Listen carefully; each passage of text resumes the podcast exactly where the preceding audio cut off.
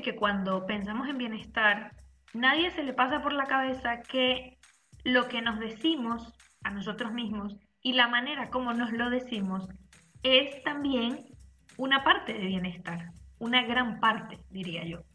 Esto lo tiene muy claro mi invitada de hoy, que aunque cuando la escuchen podrán pensar que es psicóloga, porque tiene mucha relación con todo este mundo interior, realmente ella es comunicadora y se dedica al mundo creativo, se dedica a la publicidad, pero es una apasionada de las palabras y las usa a su favor. Así que en este episodio quiero que mm, escuches atentamente cómo esa forma en la que nos hablamos a nosotros mismos, nos contamos historias, cambia para bien o muchas veces para mal nuestra percepción de lo que nos pasa y de lo que pasa allá afuera. Bueno, bienvenida Diana, es un placer tenerte aquí para hablar de un tema que me encanta mucho y que desde la primera temporada no hablaba. Wow. muchísimas gracias, una ilusión estar aquí contigo hoy. Bueno, para mí también es una ilusión. Este, la verdad es que, mira, tu libro de Todo Cuenta, em, creo que abre un panorama súper interesante de, de cómo influye todo lo que nos decimos y la manera como contamos las cosas, ¿no? al mundo. Y yo cuando leía esto decía, pues que esto es un tipo de bienestar. Luego es verdad que no es el, típico bienestar del que se habla, ¿no? Cuando te metes en, Google y pones bienestar, esto no te sale como bienestar, pero es, bienestar, porque al final tiene que ver eh, con algo que va desde dentro y cómo eso eh, de alguna manera influye en nuestra percepción, ¿no? de ver las cosas. Mira, yo te cuento cómo nace el libro. O sea, el libro en verdad nace porque yo estaba trabajando en un proyecto sobre la muerte. Era una aplicación para personas que habían perdido a alguien y todo fenomenal, pero yo soy huérfana. Entonces yo pensaba que para mí, dijo, justo como soy huérfana, pues lo voy a hacer mejor. Pero me afectó más de lo que yo pensaba y al final, claro, todo el mundo, ah, ¿en qué trabajas? Y yo contaba en qué trabajo y todo el mundo me contaba una historia súper triste, ¿no? Ah, pues yo perdí y tal. Y siempre todo el mundo era como un ciclo que yo decía, jo, digo, mis padres ese año se murieron 365 veces, ¿no? Todos los días a mí me contaba algo.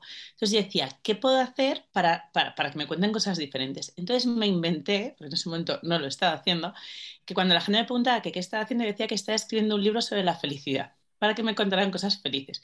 Pero fue un poco para cambiar la conversación. Pero entonces me di cuenta que las personas más felices no eran las que les habían pasado mejores cosas, sino las que se contaban mejor lo que les había pasado. Y eso lo cambia todo, ¿no? Eh, habían personas pues, que habían tenido divorcios, que habían tenido muertes, que habían, se habían arruinado, que, pero daba igual. O sea, lo importante no era lo que les había pasado, sino cómo se contaban lo que les había pasado. Y, eso lo cambió todo. Por ejemplo, te cuento, eh, cuando se murió mi madre, yo tenía 14 años y mi padre eh, nos dijo una frase que a mí me cambió la vida, ¿no? Y dijo, ojo, habrá un montón de cosas que no podremos hacer con la mamá, pero no habrá ninguna que no podamos hacer por la mamá. O sea, ese cambio de preposición es un cambio de vida y es como de repente una huella, un hueco se convierte en una huella, ¿no? Y, y ese es un poco el poder de las palabras.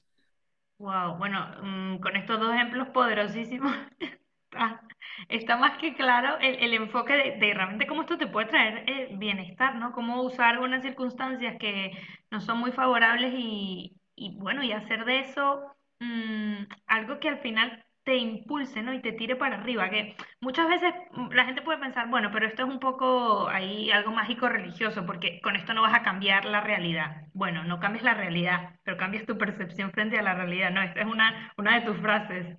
Sí, yo, yo, vengo del mundo de la publicidad y yo, yo decía mucho eso, ¿no? De, eh, en, en, publicidad te dan un producto, un servicio, el que sea, y tú no puedes hacer nada con respecto a ese producto. Pero ¿qué haces? No cambias el producto, cambia la percepción que las personas tienen sobre ese producto y cómo lo haces, ¿no? A través de las palabras. Una vez estaba dando un curso eh, y eran todos ingenieros, entonces yo conté un poco eh, la, historia de mi madre, además contaba que eh, puse un ejemplo muy práctico que mi madre se murió en un hospital que estaba muy cerca de mi casa y yo pasaba todos los días por ese hospital. Entonces, bueno, pues cuando era adolescente yo siempre pensaba, aquí murió mi madre, aquí murió mi madre. Hasta que un día, en lugar de nombrar, ¿no? Aquí murió mi madre, yo pensé, jo, esto es un aeropuerto de almas donde unas aterrizan y otras parten. Y sé que es una tontería, pero a mí en ese momento me vino bien. Entonces un chico me levanta la mano y me dice, es que eso es mentira. Y yo decía, ¿mentira? Digo, pero si yo lo siento así porque es mentira. Bueno, súper ingenieros, ¿no? Y entonces yo le dije, que las historias no nos afectan porque sean verdad, nos afectan porque son creíbles. Digo, ¿cuántas veces, por ejemplo, tú has sentido celos? Pero los celos son mentira. O sea, tú te has, mm, o, tú has visto una peli de miedo, pero la peli de miedo es mentira. Pero tú, tú le has dado esa credibilidad. La credibilidad no es algo que tengan las historias. La credibilidad es algo que nosotros le damos a, las historias. Y de hecho le, le dije así en plan, risa, digo, ¿alguna vez has visto una peli porno? ¿Te has excitado? Pues es mentira. Pero, es que es cierto, ¿no? O sea, de ojo con el poder que tenemos nosotros mismos con respecto a nosotros. Incluso muchas veces, ¿no? Eh, yo ahora podría hablar eh, que de tu plato favorito, que no sé cuál es. ¿Cuál es tu plato favorito? Mi plato favorito, pues la pasta. Imagina una que se echa por tu madre, una que te guste a ti, de cómo huele, cómo sabe, cuando estás ahí, la textura, ¿estás salivando? Mm. Sí, sí, sí es mentira, ¿no? Y entonces, ¿qué, es verdad y qué es mentira? ¿no? Esa delgada línea. Entonces, ya que tenemos esa capacidad de hacer que nuestro cuerpo reaccione, que nuestro cuerpo al final es, eh, ¿no? Si la mente reacciona, el cuerpo reacciona, pues usámosla a nuestra favor, no a nuestro contra. De hecho, hay una frase que yo repito mucho en el libro, que es que la única diferencia entre la esperanza y el miedo es la historia que te cuentas de lo que crees que va a pasar.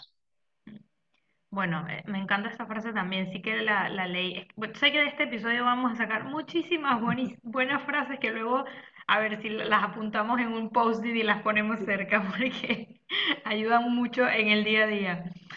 Mira, una cosa que sí que se habla mucho em, sobre el tema de, mm, de, esta relación ¿no? que tenemos con las palabras, es esto del diálogo interno. Y de hecho es un tema que igual está como muy, muy tratado, que es un poco ya trillado tal vez, lo de, bueno, háblate bien a ti misma y tal, no sé qué. Tú dices que esto es importante, pero que esto no es suficiente realmente. ¿Qué ingrediente crees tú que falta en esto?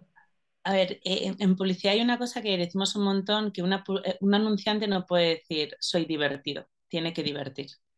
Pues esto es un poco lo mismo. Yo no puedo decir... Em, a mí levantarme todos los días y mirarme al espejo y decir, soy guapa, soy guapa, soy guapa, eso no me va a hacer más guapa.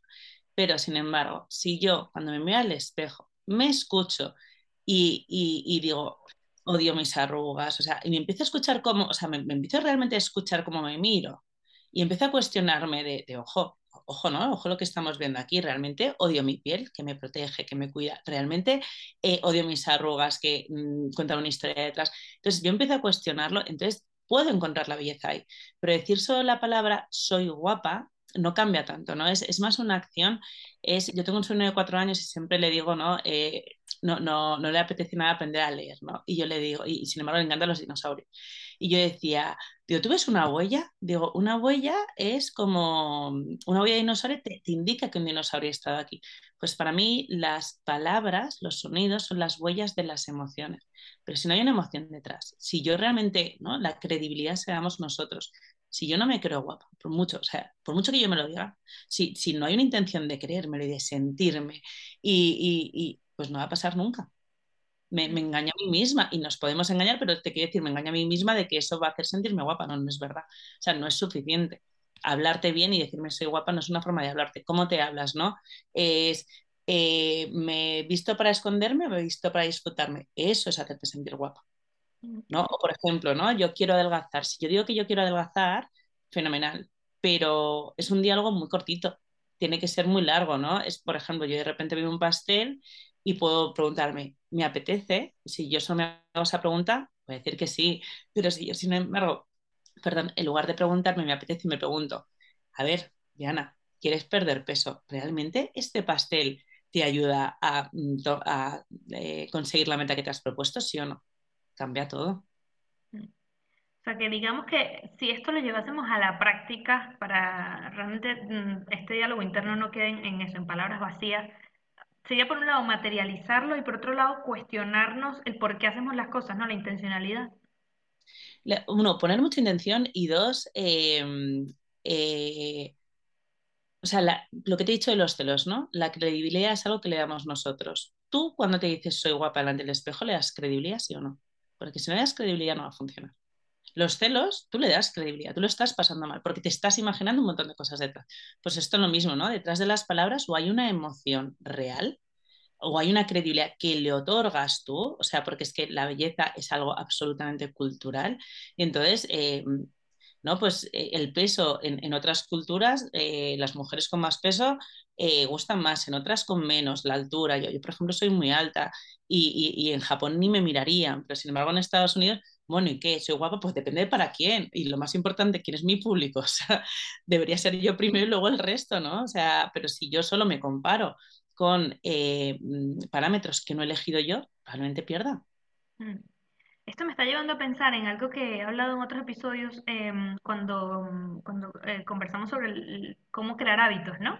Y uno de los errores que siempre dicen los, los especialistas es que mm, cuando queremos crear un hábito, muchas veces no es un hábito que nos hemos construido para nosotros, justamente que le hemos dado una credibilidad porque tiene una importancia para nosotros mm, personal, sino que son hábitos que cogemos de alguien, ¿no? El influencer que ha dicho que hay que hacer esto tal o cual y venga, ya que lo hago, pero, pero no dura en el tiempo, porque al final no está construido en base a, a, lo que tú realmente quieres, no tiene tanta credibilidad para ti en el fondo.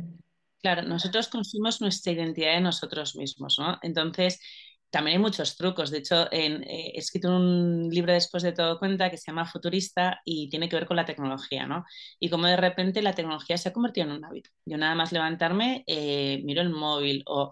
Entonces es eh, cómo nosotros creamos hábitos sin darnos cuenta y, y, cómo esos hábitos que creamos sin darnos cuenta los podemos empezar a elegir, ¿no? Y entonces te dices, es, es, bueno, aprendí, hay un ser que se llama BJ Fogg que es profesor de Stanford y es eh, el primer departamento que se ha hecho de persuasión digital del mundo lo hizo él. Entonces él te dijo que para que algo suceda tienen que pasar tres cosas. La primera es la motivación, que ahí tendría que ver mucho con el lenguaje, ¿no? De, de yo por qué quiero algo. La segunda, la habilidad, es decir, yo puedo poder hacerlo. O sea, si no puedo, pues no tiene ningún sentido. O sea, tiene que ser posible. Y la tercera, el disparador. Entonces, por ejemplo, ¿no? Yo tengo el hábito de coger el móvil porque nada más despertarme lo que suena es una alarma en el móvil. Ese es el disparador. Es un poco eso, ¿no? Pero tiene mucho que ver con la identidad, ¿no? De, quién, quién, soy yo cuando hago algo y quién soy yo cuando no lo hago. Cuando no lo hago, ¿no? Entonces es quién queremos ser. Y de hecho, tener, ser muy consciente de cómo te hablas eh, te ayudará a, ser, eh, a, ser, consciente de cuál es tu identidad y si te gusta o no. Porque a veces no es consciente, ¿no? Entonces te ves en un espejo y dices, vale, me gusta, ¿no? Tú cuando te en el espejo, ay, se me ha corrido el rímel, lo puedo quitar. Pues esto es lo mismo. Ostras, pues a lo mejor no me trato tan bien. O a lo mejor me comparo demasiado. O a lo mejor, ¿no? Eh, ¿Quién es tu público? Yo siempre lo digo, cuando una persona está mal, ¿quién es tu público? ¿Quién es tu público? Bien, bien. Me gusta porque esto además ayuda a eh, quien realmente quiera formarse hábitos, pensarlo desde este, desde este punto de vista, ¿no? Desde estas tres claves que, que acabas de, decir, cuál es el detonador, em, cuál es la, intención ¿no? que, tienes frente a eso. Y el, el otro... Habilidad. Es habilidad. Habilidad, eso. saber si realmente es algo que puedes llevar a cabo, que puedes conseguir. es que la habilidad es, es, en realidad no hacemos nada de caso. La cultura occidental trabaja mucho la motivación, ¿no? Si quieres, puedes, si quieres, puedes. Y este dice, relaja si puedes, vas a querer. Es decir, muchas veces haces sola cosas que no quieres hacer porque son muy fáciles hacerla. Por ejemplo, yo porque tengo el hábito de pasarme cuatro horas viendo cuatro capítulos de Netflix. ¿Por qué? Porque aunque mi motivación no sea esa, la habilidad es tan alta, es tan fácil que voy a hacerlo porque es que es muy fácil. Muchas veces hacemos cosas no porque queramos motivación, sino porque es muy fácil hacerlas. Habilidad. Entonces él te invita a, ostras, tú mm, algo es complicado, por ejemplo, ¿no? Eh, pues mira, eh, si no quieres comer chocolate, no compres chocolate. O sea, complícate la habilidad, tan fácil como eso. Porque la motivación, no, quiero ser una persona alineada con mis valores, está bien, pero no es suficiente.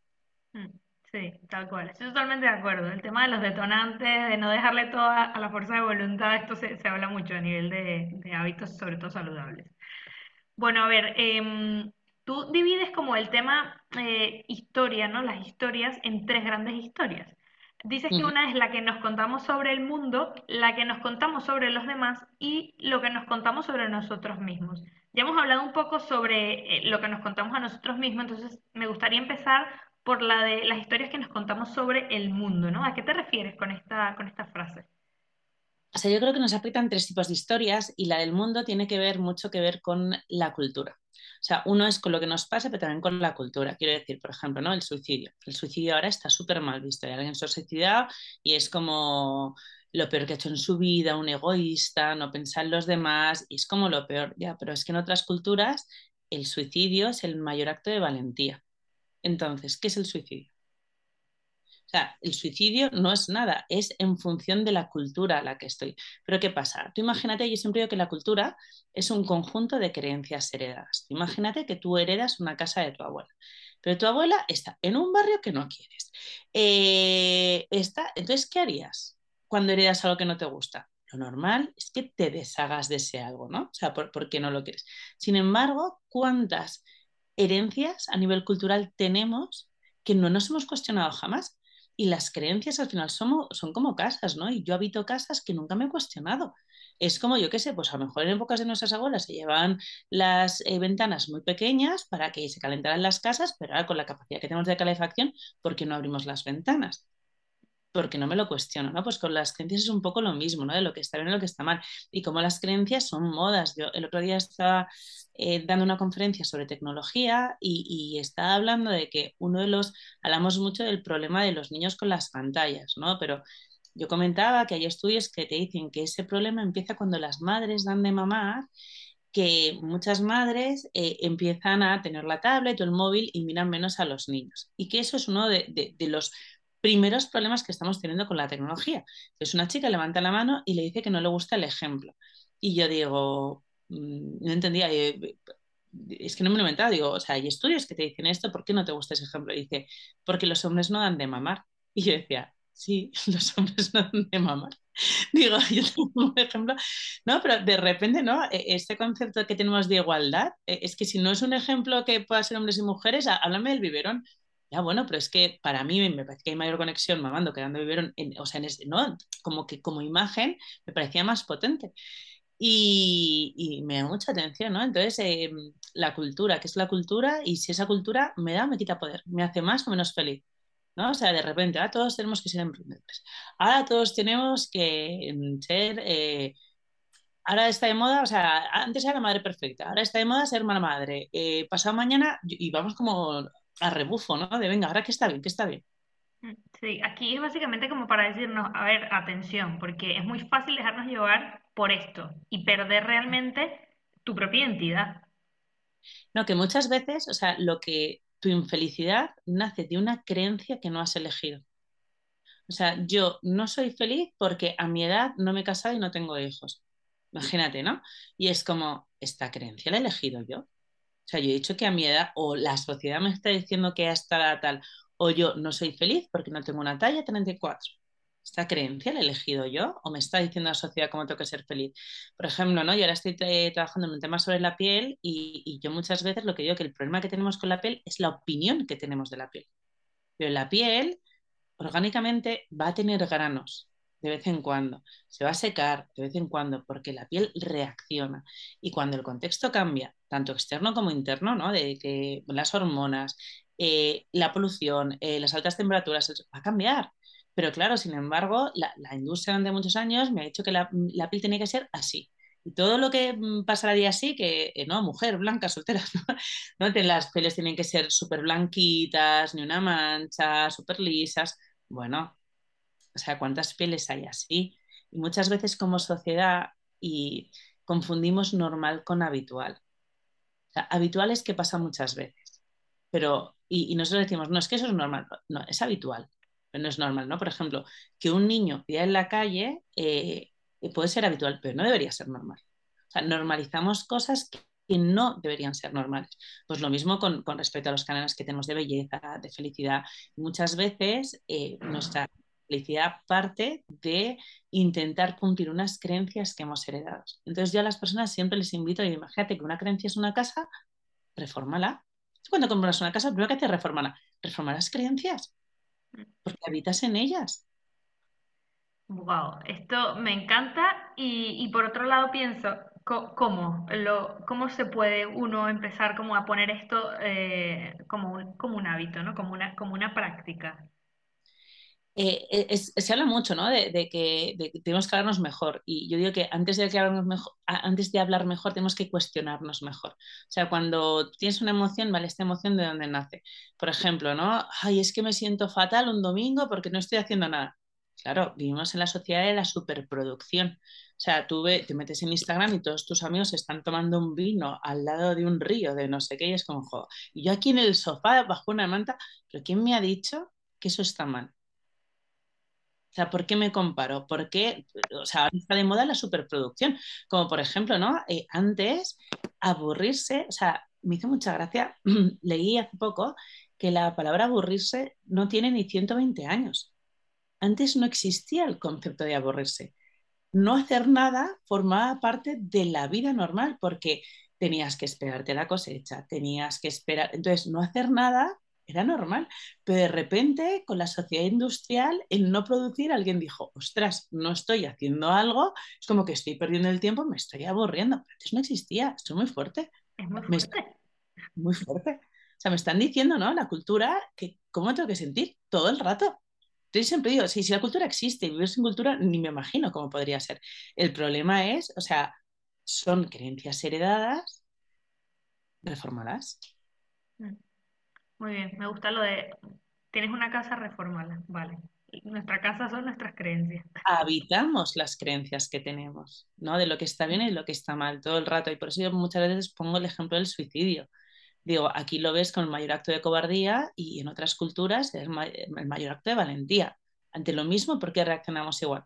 Porque hemos heredado creencias diferentes que nunca hemos cuestionado. Y si hablamos de las historias que nos contamos sobre los demás, ¿qué sería esa segunda? Son dos. Eh, yo aquí hablo de dos cosas. Una es que eh, yo muchas veces cuando hay una charla o algo, eh, pregunto, ¿alguien tiene un problema? Todo el mundo levanta la mano. Y digo, fenomenal. Digo, ahora por favor pensad en ese problema y escribirlo. Nada, las personas lo escriben porque si no engañan, lo escriben y después de escribirlo yo siempre digo, vale, ¿estás pensando en un problema tú? Piensa en un problema. Eh, vale, piensa en un problema. El planteamiento es, ¿estás pensando en ti o en otra persona? Por ejemplo, mi jefe no me entiende, mi hijo no hace caso, mi pareja pasa de mí, ya, pues de ambas cosas, sí. O sea, el problema siempre implica que hay otra persona. Pero no es lo mismo, ¿no? Decir, eh, mis hijos no me hacen caso, que eh, tengo que encontrar la manera en, que mis hijos, eh, en motivarlos o, en que se porten bien o en lo que sea. Si mis hijos no me hacen caso, ¿quién tiene el poder? Ya, tú. Mis hijos. Pero sin embargo, si yo digo, todavía no encuentro la manera de que mis hijos entiendan ¿no? o, se comporten como considero que se tienen que comportar donde sea, eh, pues, pues donde el poder lo tengo yo. Entonces es un poco... De hecho, hay un libro que a mí me encanta que se llama Amar lo que es de Byron Katie, que mm, es maravilloso. ¿Te lo has leído? No, pero me lo estoy apuntando en este momento y además ya luego lo dejo en, los comentarios del episodio. Súper bonito. Eh, eh, trata de una mujer que tenía casi 50 años y de repente una vez estaba tan triste eh, que no podía levantarse, ni siquiera le da para acostarse en la cama, se acostaba en el suelo. Y decía, ostras, yo tengo un matrimonio feliz, hijos, trabajo, tengo todo lo que la sociedad se supone me ha dicho que tengo que tener, pero yo no soy feliz, ¿no? Entonces el, marido la llevó a un manicomio y, bueno, un centro eh, especializado y ella en menos de una semana salió súper bien y todo el mundo pensando, pero bueno, ¿qué, ha pasado, no? O sea, ¿qué, ¿qué, ha pasado aquí? Entonces ella dijo varias genialidades. La primera eh, dijo, mira, es que lo he entendido todo y es que cada vez que discuto con la realidad pierdo. Frase maravillosa. Y ella decía, dice, mira, yo es que tenía pensamientos que no me hacían bien. Entonces, eh, ella decía que, por ejemplo, cuando llegaba a su casa, veía los calcetines en el suelo de sus hijos que no se habían recogido. Entonces ella decía, es que mis hijos no me quieren, es que mis hijos pasan de mí. Entonces, claro, todo el rato lo vivía desde ahí. Hasta que un día hasta aquí, estando allí, empecé a reflexionar. Lo primero, cuando iba en los calcetines y pienso mis hijos no me quieren, ¿esto es verdad? ¿Esto es 100% verdad? dijo, ostras, pues a lo mejor 100% verdad no es. Lo segundo, ¿quién soy yo sin ese pensamiento? Es decir, ¿quién soy yo si cuando veo calcetines en el suelo, en lugar de ver el desamor de mis hijos, solo veo calcetines en el suelo? Hostia, pues me siento mucho mejor. Lo tercero, voy a darle la vuelta. En lugar de mis hijos no me quieren porque no recogen los calcetines, yo no quiero a mis hijos porque no recogen los calcetines. Ostras, aquí hay algo. Y la tercera es, todo, todo empieza y acaba en ti, es yo no me quiero porque mi estado de ánimo depende de unos calcetines en el suelo. Menudo proceso reflexivo. Brutal, ¿no? Entonces todo el rato nos estamos contando historias porque una historia es un pensamiento. ¿eh? Una historia no es Manolita salió de su casa, tal. Es un pensamiento. Es decir, yo de ver unos calcetines me he montado mi película de eh, mis hijos no me quieren, eh, tal. Pues todo el rato nos estamos montando películas. Todo el rato. Entonces es, ¿somos buenos o malos directores? Y sobre todo, ¿cuál es nuestro género favorito? ¿La comedia o el drama? Entonces así. Hay gente que le encanta la comedia y hay gente que le encanta el drama. Pero y hay una frase que me encanta que dicen que la única diferencia entre eh, un drama y una comedia es un poquito más. Es decir, cuando ya ha pasado el drama eres capaz de reírte de eso. Pues la vida siempre no es un poquito más, ¿no? Cuando te pasa algo, yo de hecho, eh, cuando eh, hay un montón de estudios que, mm, que en función de donde tú pones el final de la historia, te sientes mm, mejor o peor, ¿no? No es lo mismo contarte una historia desde la herida que desde, desde la cicatriz. Por ejemplo, hay gente que dice, no, es que se murió mi marido y yo no he vuelto a ser la misma persona. Y otra persona te diría, jo, em, gracias. Qué diferencia, ¿eh? No el desde, es desde. Gracias a la muerte de mi marido he descubierto cosas de mí que desconocía. O, o, he tenido que hacer cosas que no había hecho antes y me estoy abriendo. Pero en el momento que tú no discutes con la realidad, tu marido ha muerto y de esa realidad le sacas valor, bueno, desde que ha muerto, ¿cuál es el valor aquí? Pues que haces cosas que nunca habías hecho, que conoces parte de ti que no conocías, ahí hay valor. Pues eso lo podemos hacer con la historia que nos contamos. Mm. Y puedo convertirme en una viuda o me puedo convertir en una persona que, que, pues como que renace de alguna manera. Es esta etapa de mi vida ya ha acabado, que era así, ahora empieza una nueva. Vamos a ver. Sí, realmente cómo cambia la percepción solamente por cambiar algunas palabras o agregar, ¿no? Lo de gracias a. De eso mm. también hablaremos en breve sobre lo de las palabras polares, que, me parece un concepto maravilloso. Mm, yo creo que aquí pasa lo mismo. El que nos escucha dirá, me encanta todo esto, pero ¿cómo desarticulo esta manera de pensar en mi cabeza? Para empezar, eh, yo dos cosas. Lo primero es escucharnos más, no nos escuchamos. O sea, eh, estamos todo el rato, hablamos mucho más que escuchamos, ¿no? Es, en una conversación muchas veces estoy esperando a que acabes de hablar tú para hablar yo, es lo primero. Y, lo segundo es, eh, estamos tan llenos de ruidos, ¿no? Que yo escucho que la mejor talla es la 34. Yo escucho que tengo que hacer la dieta del ayuno, pero luego es la de proteínas, pero luego es la de... Estoy tan fuera de mí que, que, que se me olvida escucharme. Entonces, oye, párate, deja de... Escúchate, escúchate de verdad y, de verdad cómo te hablas. O sea, porque yo le digo, una persona no se levanta y dice, soy optimista. O una persona no se levanta y dice, soy pesimista. Una persona se levanta y piensa, madre mía, hoy tengo un día complicadísimo, seguro que llego tarde, seguro que mi jefe me mala leche. Pues esa persona es pesimista. Pero es que eso lo está buscando, no porque se diga soy pesimista, sino porque todas las historias que se está contando lo que va a pasar son negativas. Y lo siento, al final somos un estado de ánimo. Si yo me estoy machacando en todo lo malo que va a pasar, es que como ya me estuviera pasando, yo no llego igual a la oficina pensando todo lo malo que me va a pasar que todo lo contrario. Y sobre todo, es que no tengo ni idea de lo que me va a pasar. Entonces yo siempre digo que, me, que a la hora de contarte una historia, te tienes que fijar en tres cosas, en cuatro. La primera es el protagonista, es ¿hablo de mí o hablo de otra persona? Y aquí pongo una historia preciosa que una amiga mía me contó sobre su abuela dice que una vez estaba con su abuela viendo fotografías y, y, vio una fotografía de la boda, ¿no? Y llevan 50 años casados y dijo, ay abuela, ¿tú cómo lo hiciste? Y dice, yo me hice la pregunta perfecta. Y dice, ah, sí, dice, ¿cuál es? Dice, mira, yo cuando iba camino del altar, yo no me pregunté, ¿este hombre me hará feliz? Yo me pregunté, ¿cómo puedo hacer, a este, eh, ¿cómo puedo hacer feliz a este hombre? Y pensé que si él se hacía la misma pregunta, ambos acabaríamos siendo felices. Ella no esperaba que nadie le hiciera felicidad. Yo, yo, ¿qué le puedo aportar a él? ¿Y qué me puedo aportar a mí? Pero no, él que me da, que me da, ¿no? Es, ¿qué puedo dar yo? Entonces, lo primero es, ¿soy protagonista de la historia o no? Ella era protagonista de su historia, no estaba esperando en el hombre. Yo, yo voy a dar mi parte. La segunda es eh, el tiempo verbal.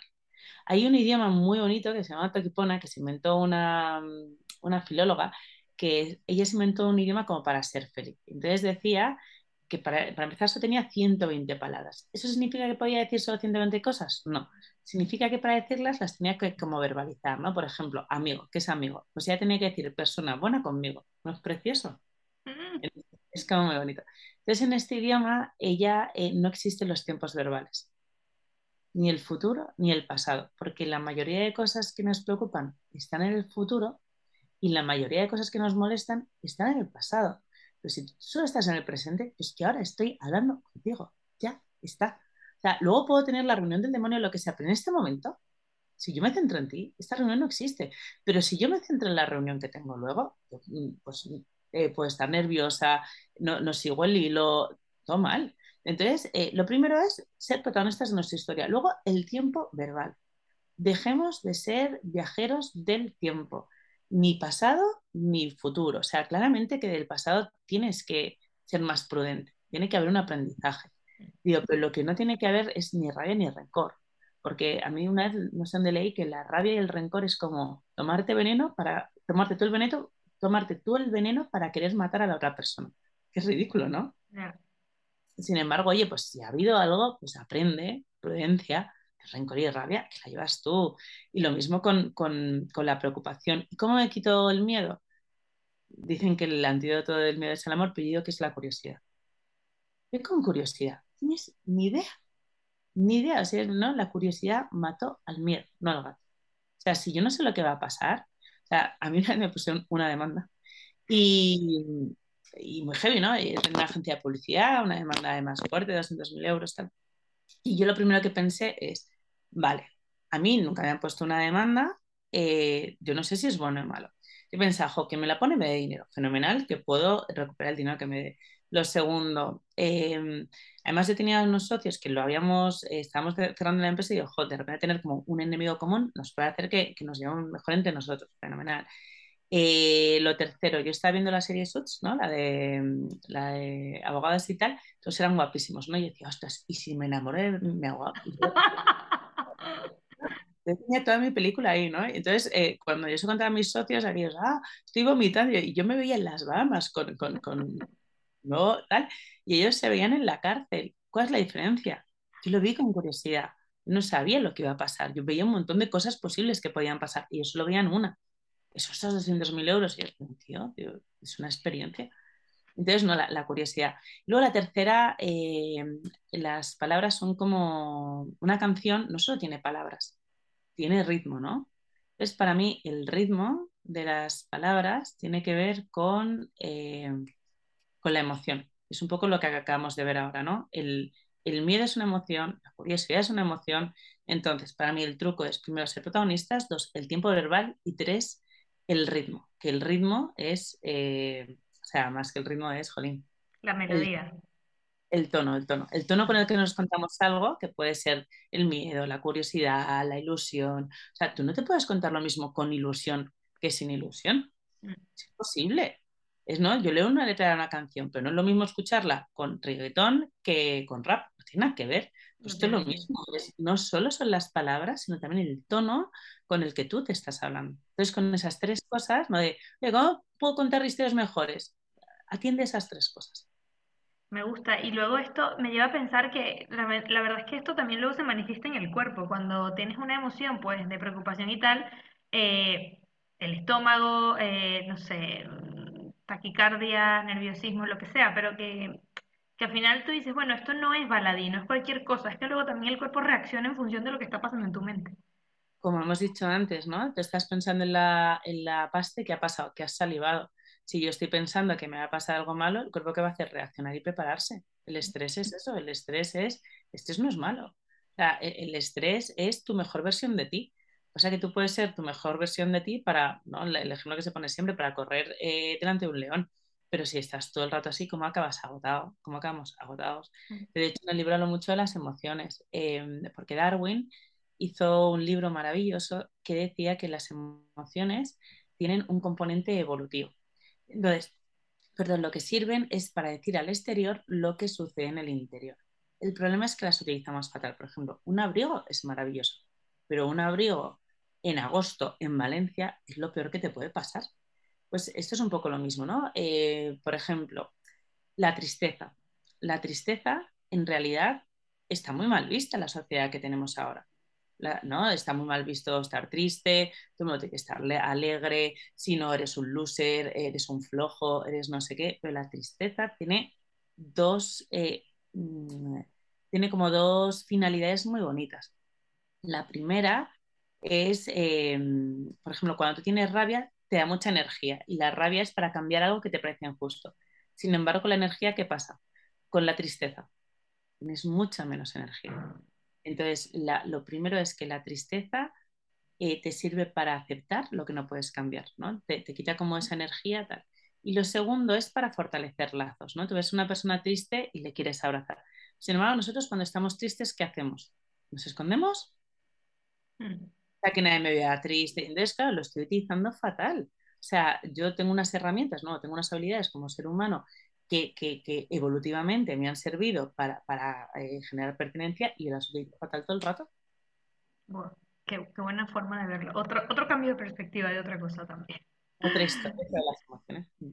Bueno, vamos a hablar ahora de la última historia que es la que se refiere a la que nos contamos a nosotros mismos, que bueno, ya con, con este panorama ya has asomado muchas, muchas pistas, así que bueno, vamos a hablar de ello a continuación. Entonces, solo nos queda por ver eh, la otra historia que es la que nos contamos a nosotros mismos.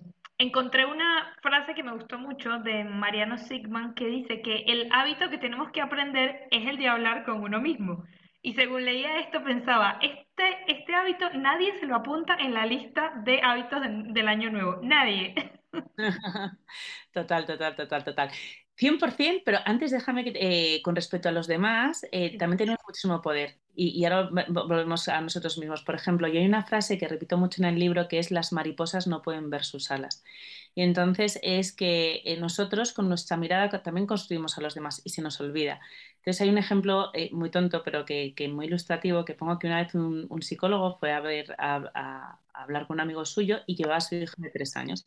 Y entonces tomando té, eh, a la niña se le cayó el té y se quemó. Entonces, bueno, el, amigo la, cogió, la, mojó con agua fría y le dijo que, qué bien lo había hecho, que se había apartado muy rápido del té. Entonces, el, psicólogo está pensando en la bronca que le va a echar mujer, porque la niña le va a decir que se va quemado, pero lo primero que le dijo la niña a la madre fue, mamá, mamá, he sido súper rápida apartándome del té. O sea, en lugar de decirle qué torpe eres, le, le dijo qué rápida eres. Esta niña ¿Te das cuenta? O sea, el poder que tenemos sobre los demás, y no solo con los niños, ¿eh? O sea, yo le puedo decir, ¿no? Si trabajo con alguien, puedo decir que alguien eh, no, no se, joder, es que no te enteras o no te fijas, o le puedo dar trucos para, hacerlo mejor, ¿no? O sea, si yo voy y te digo que cocinas mal o eres mala cocinera, ¿dónde vamos, no? Pero si yo te digo, ostras, quizá, ¿cuánto tiempo pones la pasta? Pues igual a lo mejor en lugar de 10 minutos, prueba con 7. Diferencia muy grande, ¿no? O sea, todos ayudamos a construir la identidad de los demás. Entonces, hagámoslo con generosidad y lo mismo con nosotros, ¿no? O sea, yo sí me digo que soy torpe, que, que, construyo ahí, pero si en lugar de decirme soy torpe es todavía no he aprendido a hacer esto lo suficientemente bien, ¿dónde está la diferencia? O sea, en uno es como final, ya no hay nada que hacer y en el otro es estoy aprendiendo. Sí, lo que decías hace rato de dónde ponemos el punto en la historia, ¿no? Dependiendo de dónde este punto final es un drama o es una comedia. Y ahí has asomado una de las palabras polares, que es todavía. Sí, sí, sí, sí, todavía es mi, de mis favoritas del universo, 100%. Pero sí, yo invitaría a las personas a, cada vez que digan soy eh, algo, eh, yo siempre digo, cuidado que te escuchas. O sea, si yo digo, y, también, ¿no? ¿no? Por ejemplo, mucha gente, yo es que soy gordo. Soy gordo. Digo, mm, es que eh, te identificas mucho con algo que, que, que, no es, o sea, tú eres español porque has nacido en España, o tú, porque has nacido en España y luego puedes cambiar de nacionalidad, pero, pero sin embargo, eh, el, tener más o menos peso es algo que cambias. Tú no te puedes identificar con algo que no es permanente. Tú puedes decir en este momento, estoy gordo o me siento gordo, pero soy gordo. Lo mismo es que soy imbécil. Soy imbécil. ¿Qué, es esto de soy? Ojo con el soy, ¿no? Oye, en este momento no me entero. Ah, vale, o es que a mí eh, los idiomas eh, tengo que esforzarme más. Ah, vale, pero soy tonto, soy imbécil, soy torpe. Ojo con el soy. Digo, porque es que em, a veces, ¿no? Digo una frase muy tonta que si, si alguien escuchara cómo nos hablamos a nosotros mismos, nos pondrían un orden de alejamiento de nosotros mismos. O sea, somos las personas que peor nos hablamos. Mm. y hemos visto que el lenguaje tiene consecuencias en el cuerpo y que nosotros, mira, eh, cuando tú haces un anuncio, lo primero que tú haces es buscar, eh, primero, o sea, te dicen eh, lo que quieren comunicar y lo, lo, siguiente que te dicen es la audiencia, ¿no? Es, oye, ¿esto qué, para quién va? Y tú no vas a hacer un anuncio igual para un millennial que para una persona de 70 años. Es imposible, ¿no? ¿Por qué? Porque la audiencia es muy importante a la hora de crear una historia. Entonces, ¿qué pasa? Que nosotros, a la hora de contarnos historias, somos el director y la audiencia a la vez. Con lo cual, todas las historias que nos creamos, la probabilidad de, que nos las creamos son muchísimas, porque somos director de audiencia a la vez. Entonces, ojo con las historias que te cuentas de ti mismo, porque las posibilidades de que te las crean son un 100%. Entonces, ojo, ¿no? Cada vez que digas soy, ojo con esto. Ojo, o sea, cada vez que digas soy, escúchate, ¿qué es lo siguiente que viene? Y intentar siempre, yo siempre cambio el soy por el estoy, porque somos personas que cambiamos mucho, tú no eres nada, tú estás todo el rato. Pues oye, pues soy bueno, bueno, te has portado bien hoy, o sea, vamos a relajarnos, soy malo, soy tonto, soy... No, o sea, me gusta mucho, ¿no? Eh, hablando de identidades, eh, y, eh, Tony Nadal, el, primo de Rafa Nadal, el, tío, cuando le preguntaban que por qué Rafa era tan diferente a los demás, él decía, dice, Rafa tiene una cosa, no hablo de fuerza de voluntad, claro, habla de fuerza de voluntad y es como la tienes o no la tienes. Dijo, no, Rafa es de las personas que más oportunidades se da a sí mismo. Me pareció precioso. Sí, muy bonito, muy bonito, porque habla de como esa apertura que tiene eso de ver, ¿no? Con curiosidad eh, las cosas un poco. De cero, ¿no? Lo yo llevo diez veces mal, pues es que a lo mejor lo hacer la buena me dio otra oportunidad, pero no digo que soy torpe, no, no me cuento la historia de que ya no puedo más. Él, es como que cada vez empieza de cero, cada vez empieza de cero. Es maravilloso. Nosotros, sin embargo, no lo que hablamos antes de para contar historias el tiempo verbal. O sea, él es como se reinicia todo el rato y nosotros vamos como supercargados. Es que ya eh, eh, llevo mm, tres sets fatal, lo que sea, ¿no? Mm, sí, me gusta esa diferencia entre eh, a ver dónde usamos el soy y dónde usamos el, estar, que a veces es mucho más de estar en algo concreto y, puntual, más que ser así todo el tiempo. Sí, sí, sí, sí. Nos identificamos demasiado con cosas que soy torpe. Yo cuando alguien dice torpe, digo, sí, eres torpe hablándote, desde luego. Pues eso entraría dentro de las historias que nos contamos a nosotros mismos al final, ¿no? O sea, ya con, esto digamos que lo explicamos bastante bien. O sea, cuidado cómo nos autodefinimos con, lo que, con las palabras. Sí, sí, sí, sí. Y sobre todo que además que el cerebro no entiende la ironía. Que muchas veces, ¿no? Cuando estás con alguien siempre te... Ay, yo es que eh, conduzco muy mal. ¿Por qué dices que conduces muy mal? O sea, ojo con eso, porque es que te estás creando esa identidad y como te la creas, pues te sientes cómodo con eso. Mm, en lugar de decir, no, yo eh, es que tengo que aprender a orientarme mejor, pues eso me da una oportunidad de mejora, pero si yo me identifico en que lo hago mal, pues ahí me quedo. Claro, es que estás haciendo una sentencia de ti mismo directamente. Entonces, luego mm, poner, materializar todo eso en, de verdad cambiar hacia lo que quieres cambiar es complicado cuando te estás diciendo directamente que, mm, bueno, que es así. Total. Sí, sí, sí, sí, sí, sí. Así que yo siempre digo que, jo, trátate como tratarías a alguien que quieres de verdad. Sí, efectivamente. Entonces, si hablamos de em, empoderarnos a través de las palabras, hablemos de las palabras polares, que es un recurso que sé que utilizas con mucha frecuencia, lo mencionas en, varias entrevistas y la verdad es que la primera vez que lo, leí de, ti me pareció estupendo. desde ese momento en adelante es verdad que trato de buscar palabras que me, que, me gustan, ¿no? O sea, que, que, siento como una emocionalidad positiva con ellas. Exacto, ¿no? La, la estrella polar es la que te da dirección, ¿no? Pues hay palabras que te dan dirección. Una de esas palabras, por ejemplo, es todavía, ¿no? Y esto tiene que ver también con una historia que me contó una amiga mía que me encantó, porque yo muchas veces pregunto, ¿Ah, ¿tienes una palabra favorita? Sí, todavía, hija, y por favor, qué horror de palabra. Pero cuando me lo explicó me pareció preciosa. Me dijo que, bueno, que ella, ella se llama Carmen, estaba una vez, en, tenía unos 20 años y estaba en, fue al ginecólogo y le empezó a hacer preguntas en plan, dice, bueno, y, y ¿tienes carrera? Y ella dijo, no, es que no, no, no acaba la carrera. Y dijo, bueno, todavía. Entonces, ¿trabajas? Dice, no, es que no tengo trabajo. Y le dijo, bueno, todavía. Entonces, ¿tienes pareja? Y dice, no, es que no tengo pareja. Y le dijo, bueno, todavía. Entonces, ella, que está en un momento en que se sentía como muy perdida, y él, él, le dio como una palabra que la sintió como muy talismán. Entonces, ella, ¿no? Cuando se siente como muy perdida o muy estancada, decía, todavía, todavía. Y, me parece precioso. Me encanta, esa me encanta. Por favor, cuéntanos más, que, esto es sabiduría pura. Otra que me gusta mucho eh, es la palabra como. Tú dices, menuda tontería. Bueno, eh, por ejemplo, cuando alguien no puede hacer algo, ¿no? Es que no puedo eh, cambiar de trabajo o no puedo irme de vacaciones o no puedo, yo siempre digo, vale, fenomenal, fenomenal. Digo, cuidado con que te escuchas. Digo, tú piensa en un no puedo que no puedas hacer. O sea, no puedo. En este momento. Sí. No, puedo irme a París el fin de semana. ¿Vale? Ahora, cambia la palabra no por la palabra cómo. ¿Cómo puedo irme a París el fin de semana? Si nosotros mejor. Claro, si nosotros somos jefes de nuestro cerebro, no estás pidiendo lo mismo. O sea, un jefe ¿no? no te pide y el otro no, el lamento no alimenta. Es como, ojo, ¿no? Eh, ten cuidado con eso. Otra que me gusta mucho es, em, es una palabra que se inventó un amigo mío y eh, estábamos hablando en plan risa y yo le dije, él quería que trabajara con él y yo le dije en plan risa, mira, yo es que puedo hacerte o millonario o feliz.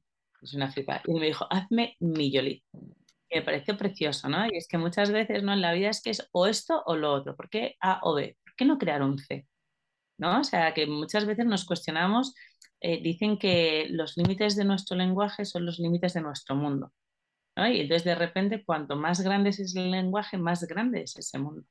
¿Por qué una cosa u otra? O sea, ¿por qué no me invento una palabra? ¿Por qué no hago las cosas de forma diferente? Entonces, soy una pesada de las palabras y me fijo mucho.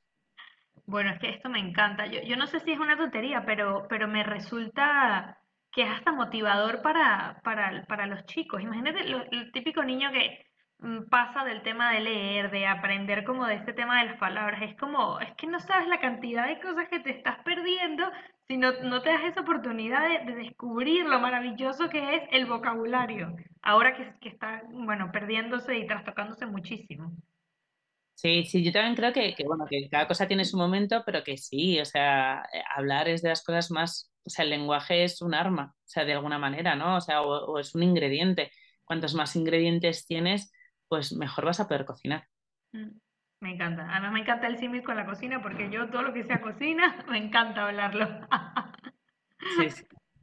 Diana, em, ¿tú dirías que hay mm, alguna, o sea, podrías asumir como algunas claves de cómo empezar a poner esto en práctica de manera consciente a diario, porque al final esto son cosas que cuando uno no pone como su, pequeño esfuerzo en ir todos los días colocándole una gota ¿no? a esa planta para hacerla crecer, pues se quedan en cosas como muy buenas, pero que, que al final no las haces parte de ti, de tu realidad yo empezaría muy poquito, o sea, empezaría escuchando mucho a los demás, porque se aprende mucho cómo se hablan los demás. Empezaría utilizando a lo mejor, venga, pues se voy a utilizar eh, cada vez que diga no, voy a intentar cambiarlo por cómo. Solo eso. Solo eso. Cada vez que diga no, a veces funcionará, a veces no, no funciona siempre. Digo, pero lo voy a ver y sobre todo voy a ver cómo me siento. Y, la de todavía también, ¿no? Es, con, esas dos cosas tan enanas, porque son muy pequeñas, ya te cambiaría un montón de cosas. Y luego fijarte mucho con, el soy, ¿no? Yo cada vez que escucho que me estoy hablando de mí, ojo, ¿cómo me estoy hablando? Y sobre todo, eh, ¿esta creencia es mía o la he heredado? ¿La he heredado, eh, la he reformado la he dejado tal cual? O sea, estoy manteniendo una creencia de una persona que ni siquiera sé quién es, que decidió algo por mí y eso me hace infeliz. Felicidad hay que depender. Y un poco lo que hemos comentado antes, ¿no? El tiempo verbal también fundamental. De lo que me estoy, mi emoción es presente o arrastra algo del pasado o imagina algo del futuro. Y entonces, ¿no? Esta emoción de dónde viene, porque muy difícilmente en el momento presente lo estás pasando mal. Pasa, pero poco. O sea, normalmente es que te estás imaginando todas las cosas que luego no van a pasar. Sí, y una vez leí que todo esto que nos imaginamos, al final, el, la manera como el cuerpo lo entiende es como que si la estás viviendo en ese momento, o sea, todo, toda la, la parte física se activa como si lo estuvieras viviendo, o sea, así de poderosa es la imaginación. Sí, sí, lo, lo que hemos visto de la pasta, 100%. 100%, por eso el toquipona, ¿no? Que era lo de inventarse palabras, yo decía que preocuparse eh, para mí, ¿cómo lo definiría? Sería utilizar la imaginación en dirección contraria a lo que quieres. Me encanta. me encanta, me encanta esta. Sí, bueno, bueno. ¿Cuántas oh. cosas? ¿Cuántas cosas? El dolor es un amor que no sabe dónde ir. El dolor es un amor que no sabe dónde ir. Wow. Wow. ¿Qué te hace como pensar solamente la, eh, planteártelo de esta manera? Bueno, a ver, pues vamos a, cerrar este episodio con la pregunta que le hago a todos los invitados y es, eh, ¿cuál es para ti como el peor todo mal sobre este tema? para mí es el, las frases estas de pongo una frase en el espejo, la digo diez veces al día y ya está. Eh, eso, eso es el todo mal. Es eh, respeto. O sea, quiero decir que es más que eso. O sea, que las palabras son, son la huella de algo más y que si solo es la huella, ahí no hay un dinosaurio. Pues eso, que si quieres que haya un dinosaurio, eh, que hay una intención y, que, y que, oye, que se empieza por algo. O sea, claramente si te pones soy guapa o soy fuerte o soy lo que sea, es un paso, pero que no es una meta. O sea, te quiero decir que no es suficiente. Es un paso en una dirección, pero que, que si, realmente, si realmente tu frase soy fuerte, plantéatelo. Después de, decirte soy fuerte, eh, te preguntas que hoy, Dios mío, mi jefe seguro que me ha enfadado o hoy es un buen día para pedir un aumento a mi jefe. Pues eso es lo, un poco eso, ¿no? El todo mal es que se quede todo en una frase muy bonita y no en, en, una acción, ¿no? Una, una, palabra debe ser una huella de una acción y si no, no es. De una emoción, de un sentimiento. Sí, lo que hablamos al principio del diálogo interno, ¿no? O sea, que no va de hablar de diálogo interno y ya está. Sí, sí, por acción. Mm. Bueno, qué buena, qué buena esta conversación. Es que estaría hablando horas contigo sobre el tema de las palabras, porque yo también soy una fanática de las palabras y del vocabulario.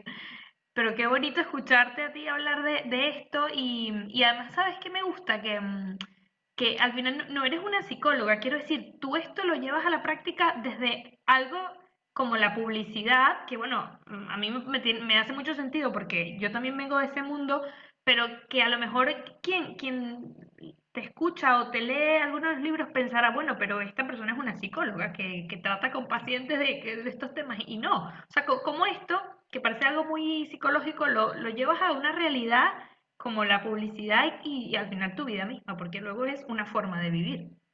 Total, total, total, total. O sea, y a veces no, a mí que me pasa a veces con la psicología es que eh, va mucho a entender las cosas y es fenomenal entenderlos, pero la publicidad es como más acción, ¿no? Es, pues da igual, no, no hace falta que entiendas algo, simplemente es acción-reacción. O sea, la percepción para mí lo que me enseña la publicidad es el poder de la percepción. Entonces, yo, yo no sé por qué mm, estoy triste por algo. Digo, pero sé que cambiando la percepción dejo de estar triste por ese algo. Ya está. O sea, que a lo mejor, bueno, hay, hay, mil campos de, psicología, pero que yo alguna vez que me he metido más ahí, va mucho a entender y la publicidad es como, tienes una percepción, cámbiala y, realmente se puede cambiar. Y yo eso lo, he vivido un montón y que me fijo mucho, pero vamos, que yo me he leído 200 millones de libros de psicología, me encanta la psicología y la amo profundamente, pero que la publicidad tiene una es muy práctica, es muy rápida y, muy efectiva. Es que, ¿por qué te gusta ese coche y no el otro? Pues porque alguien te ha ayudado a que tengas una percepción mejor. Pues esa capacidad que tenemos de cambiar la percepción de las cosas y de las personas, pues para que juegue a tu favor. Hmm, me encanta. Con, con esta conclusión, la verdad es que cerramos este, este episodio y, creo que, es un, punto para realmente darnos la oportunidad de probarlo. Darnos la oportunidad. Eso es precioso. Muchísimas gracias, por darme la oportunidad. Hasta luego. Antes de que te vayas, quiero decirte dos cosas. La primera, que todas las notas y menciones de este episodio las tienes en todomalpodcast.com. La segunda, que si aún no estás suscrito al canal de YouTube, pues déjame decirte que todo mal porque al darle clic al botón de suscribirte y a la campanita recibirás siempre una notificación cuando haya episodio nuevo. Y bueno, ya que estamos aquí, una tercera, que si te ha gustado mucho este episodio o si crees que hay alguna pregunta que me he dejado por fuera, déjala en los comentarios y me aseguraré de que le llegue a nuestro invitado para que te responda. Una vez más, muchas gracias por estar aquí y nos vemos pronto en un próximo episodio.